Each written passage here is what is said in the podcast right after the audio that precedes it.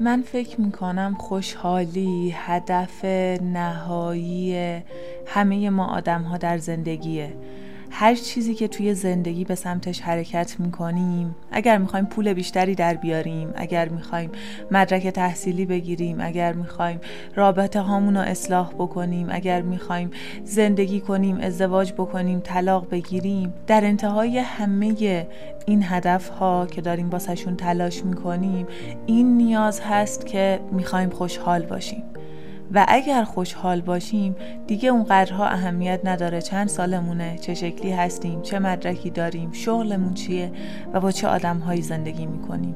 چون خوشحالیم و زندگیمون رضایت داریم. ویلیام گلاسر یه روانشناس خیلی معروف تئوری ارائه داده به نام تئوری انتخاب که باب جدیدی رو برای تحلیل خوشنودی آدمها از زندگی و رضایتشون باز کرده. در این قسمت از رادیو یارا می‌خوام باهاتون درباره تئوری انتخاب حرف بزنم. تئوری انتخاب میگه که هر کاری که ما می‌کنیم هر اتفاقی که برامون میفته و هر حسی که در زندگی داریم خودمون انتخابش کردیم. اگر الان من در زندگیم احساس خوشحالی ای دارم به خاطر اینه که خودم انتخابش کردم و اگر احساس فلاکت و بدبختی می‌کنم هم باز نتیجه انتخاب های خودمه. سوالی که پیش میاد اینه که ولی ما توی اجتماع زندگی می‌کنیم. هیچ کس نمی‌تونه این رو تکذیب بکنه که زندگی ما تحت تاثیر تصمیم های دیگرانه. تحت تاثیر پدر و مادرمون استادمون همسرمون همسایمون پس چطور میشه یه نفر بگه که ما خودمون همه چیز رو انتخاب کردیم. مسئله اینه که از نظر ویلیام گلاسر آدم هایی که در اطراف ما زندگی می‌کنن و البته روی زندگی ما تاثیر می‌ذارن به ما اطلاعات میدن. به این معنی که ما یه سری ورودی از آدم های اطرافمون می‌گیریم و بعد انتخاب می‌کنیم که چطور به اون ورودی ها پاسخ بدیم. اطلاعاتی که دیگران به ما میدن می‌تونه در شکل رفتار یا گفتار باشه. اینکه همسر شما برای شما گل بخره یه اطلاعاتیه که در شکل رفتار به شما داده میشه. اطلاعات مثبتی هم هست و احتمالا حس خوبی رو در شما به وجود میاره. ولی در نهایت شما این که انتخاب می‌کنید از این هدیه همسرتون خوشحال باشین لبخند بزنید و ازش تشکر بکنید. همسایه‌ای که نصف شب سر و صدا را میندازه داره با رفتارش به شما اطلاعات میده که اطلاعات ناخوشایندیه. ولی رفتار شما و احساسی که درون شما به وجود میاد به خاطر این اطلاعات انتخاب خودتونه. اطلاعات می‌تونه گفتاری هم باشه. مثل پدر یا مادری که می‌تونه به بچهش بگه دخترم لطفا داری میری بیرون مواظب خودت باش دلم برات تنگ میشه. یا به جاش بخواد بگه که تا شب که میام تو خونه باید اتاقتو تمیز کرده باشی. همه ورودی هایی که ما از بیرون می‌گیریم فقط به منزله اطلاعات هستند و در نهایت انتخاب ماست که چه تأثیری روی زندگیمون بذارن.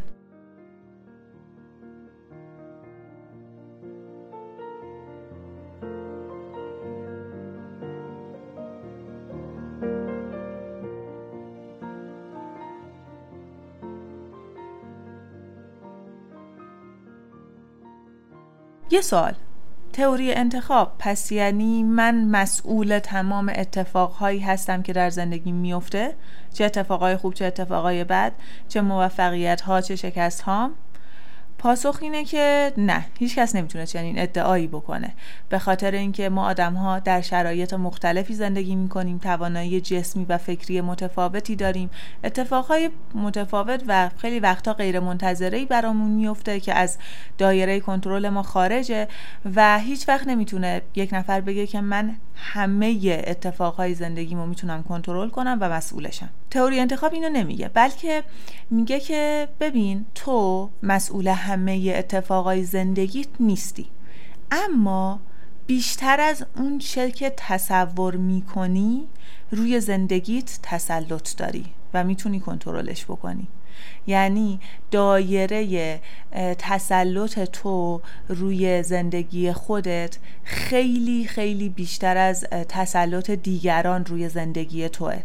در حالی که ما معمولا به صورت خداگاه یا ناخداگاه کاملا برعکسش رو فکر می‌کنیم تئوری انتخاب به گروه روانشناسی های کنترل درونی تعلق داره که اینها در مقابل روانشناسی کنترل بیرونی قرار می گیرن. قبل از اینکه بخوایم تئوری انتخاب رو بازتر بکنیم فکر می‌کنم خوب باشه که راجع به کنترل بیرونی صحبت بکنیم. به خاطر اینکه جالبش اینجاست که اکثر ماها با سیستم روانشناسی کنترل بیرونی بزرگ شدیم تربیت شدیم مدرسه رفتیم و به این جایی که الان هستیم رسیدیم.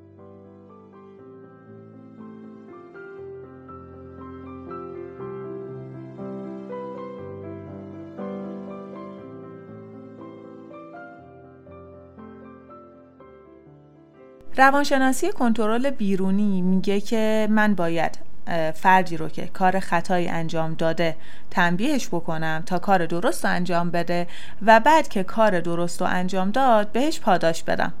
واسهتون سیستم آشنایی نیست؟ آیا همون سیستمی نیستش که توی بچگی سعی کردن که ما رو باهاش تربیت بکنن؟ آیا همون سیستمی نیست که مدیر و معلم و نازم توی مدرسه روی دانش آموزا اعمال می‌کنن؟ خیلی هم جملات مشابهی معمولا استفاده میشه. مثلا من صلاح تو رو می‌خوام. به خاطر خودت میگم. از این قبیل چیزا. ما آدم ها فقط نه بچه ها و دانش آموزان همه ما آدم ها توی سیستم روانشناسی کنترل بیرونی مجبور میشیم کاری رو انجام بدیم که از نظر دیگران درسته. حالا این مجبور شدن می‌تونه نگاه چپ چپ مامانی باشه که به بچهش که داره شلوغ می‌کنه میندازه یا می‌تونه تفنگی باشه که یک نفر در یک شب تاریک رو به ما گرفته تا کیفمون رو خالی بکنیم.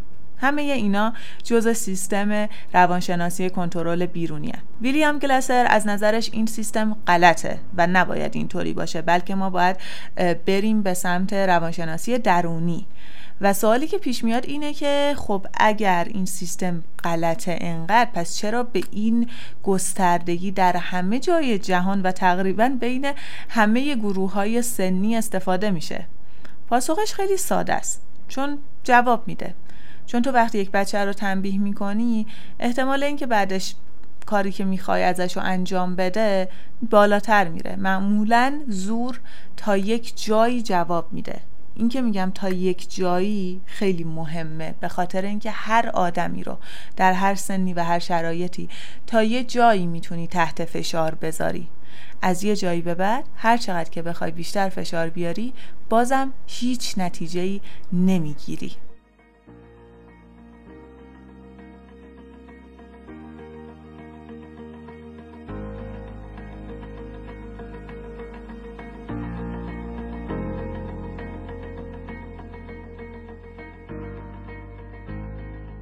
همه ما احتمالا نارضایتی از یک محیط یا ارتباطی رو تجربه کردیم. حالا ممکنه نارضایتی توی رابطه با همسرمون باشه رابطه با پدر و مادرمون باشه رابطه با بچهمون باشه رابطه با دوستمون باشه همکارمون باشه همکلاسیمون باشه. معمولا زمانی که ما چنین نارضایتی ها رو تجربه می‌کنیم به خاطر یکی از این چهار تا دلیل که الان بهتون میگم.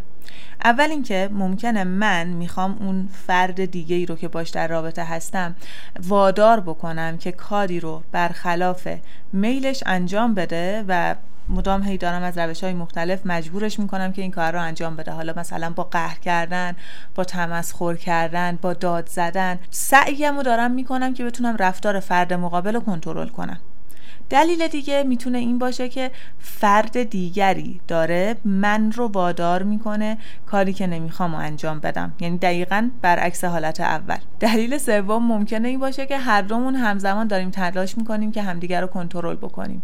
با داد زدن با دعوا کردن با تنبیه کردن حتی با پاداش دادن به اون شکلی که توی کنترل بیرونی هست. و در نهایت چهارمین دلیل نارضایتی ما می‌تونه این باشه که ما داریم خودمون رو مجبور به انجام دادن کاری می‌کنیم که برامون دردناک یا حتی غیر ممکنه بله درست شنیدین. ما ممکنه این رابطه مخرب رو خودمون با خودمون داشته باشیم. تا زمانی که سیستممون اینه. حالا یا توی رابطه بیرونی با یک نفر دیگه یا حتی با خودمون تا زمانی که داریم سعی می‌کنیم زندگی دیگران رو کنترل بکنیم یا احساس می‌کنیم که دیگران می‌تونن زندگی ما رو کنترل بکنن این احساس نارضایتی و فلاکت ادامه داره و به خوشحالی و رضایت از زندگی دست پیدا نمی کنیم.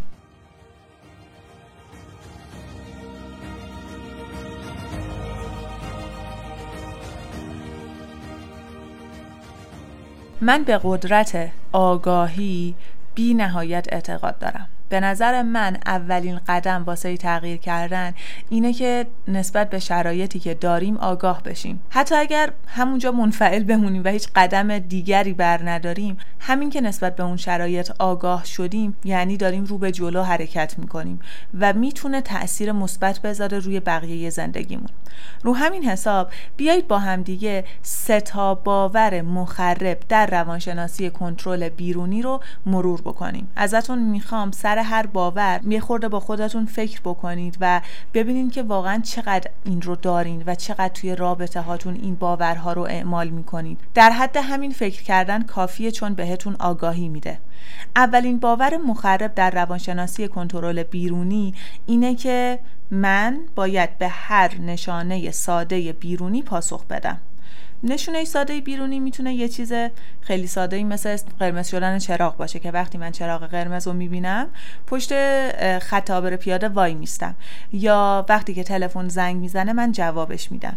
این باور به من میگه که هر وقت یک نشانه ای دیدم باید حتما نسبت بهش یه رفتاری انجام بدم. باور مخرب دوم اینه که من می‌تونم دیگران رو مجبور به انجام دادن کاری بکنم که خودشون خواستارش نیستن.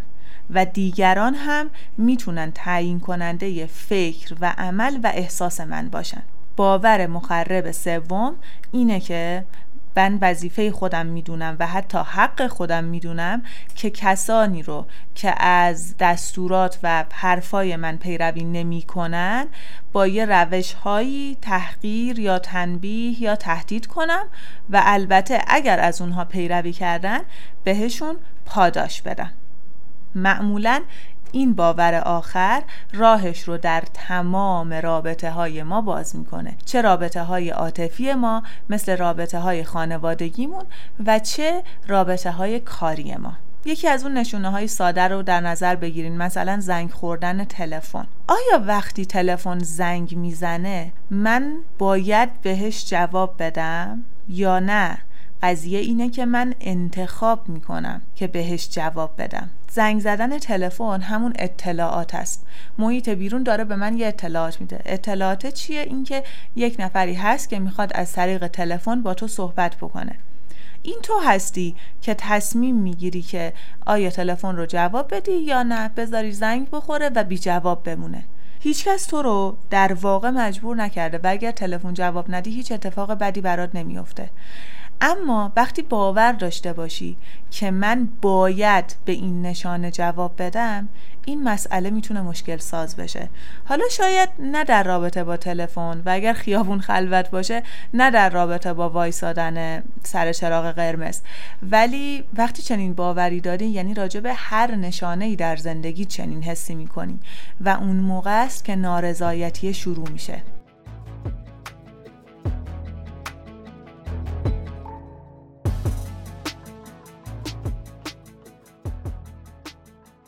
حرف اصلی تئوری انتخاب اینه که همیشه بدونی حق انتخاب داری. و دنبال این نباشی که برای هر اتفاقی که در زندگیت میفته یه مقصر پیدا بکنی. من درس نخوندم چون بابام پول نداشت. من نتونستم کار بکنم چون همسرم حمایتم نمی‌کرد. من تو کنکور رتبه خوبی نیوردم چون به اندازه کافی باهوش نبودم. زندگی ماها پر از این توجیه ها که ریشه این توجیه ها هم از همون ستا باور مخرب روانشناسی کنترل بیرونی میاد. ویلیام گلاسر میگه ما توی روانشناسی کنترل درونی با زور به فرد دیگه خواسته هامون رو تحمیل نمی کنیم از اجبار و تنبیه کردن و پاداش دادن و ریاست بازی در آوردن استفاده نمی کنیم دنبال این نیستیم که قور بزنیم شکایت بکنیم قهر بکنیم. بلکه سعی می کنیم روابطمون رو بر اساس گوش دادن حمایت کردن مذاکره کردن و اعتماد کردن بچینیم.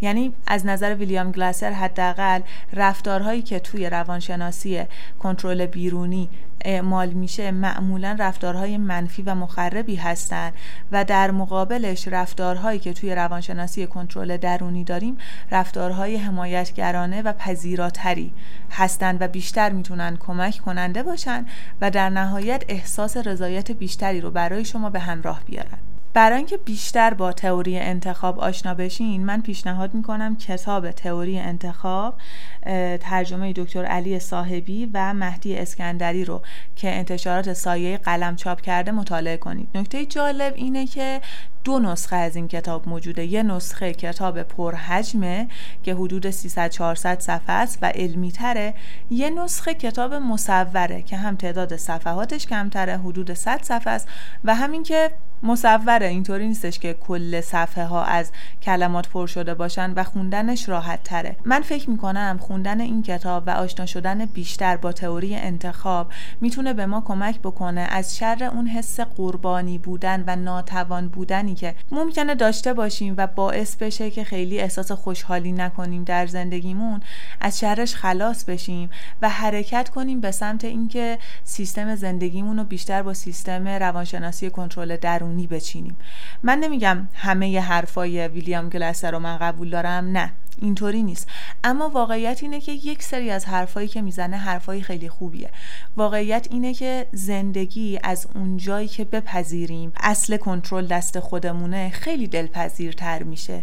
زندگی خیلی قابل تحمل تر میشه و فرصت های بیشتری انگار واسمون به وجود میاد. شاید هم چون به خودمون اجازه میدیم که بیشتر از اون فرصت ها استفاده بکنیم. به خاطر همین تصمیم گرفتم که در این قسمت از رادیو یارا راجع به تئوری انتخاب باهاتون حرف بزنم. میشه راجبش خیلی بیشتر از اینا صحبت کرد. اگر این موضوع واسهتون جالب بوده حتما توی کامنت ها واسم بنویسین. اگر بدونم که دوست دارین که بیشتر راجبش بشنوین قطعا سعی می‌کنم که چند قسمت دیگه باز هم راجبش صحبت بکنم.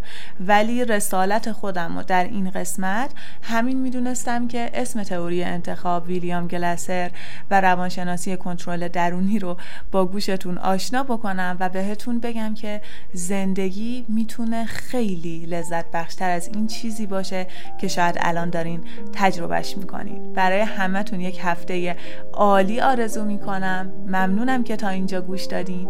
تا قسمت بعدی خدا نگهدار.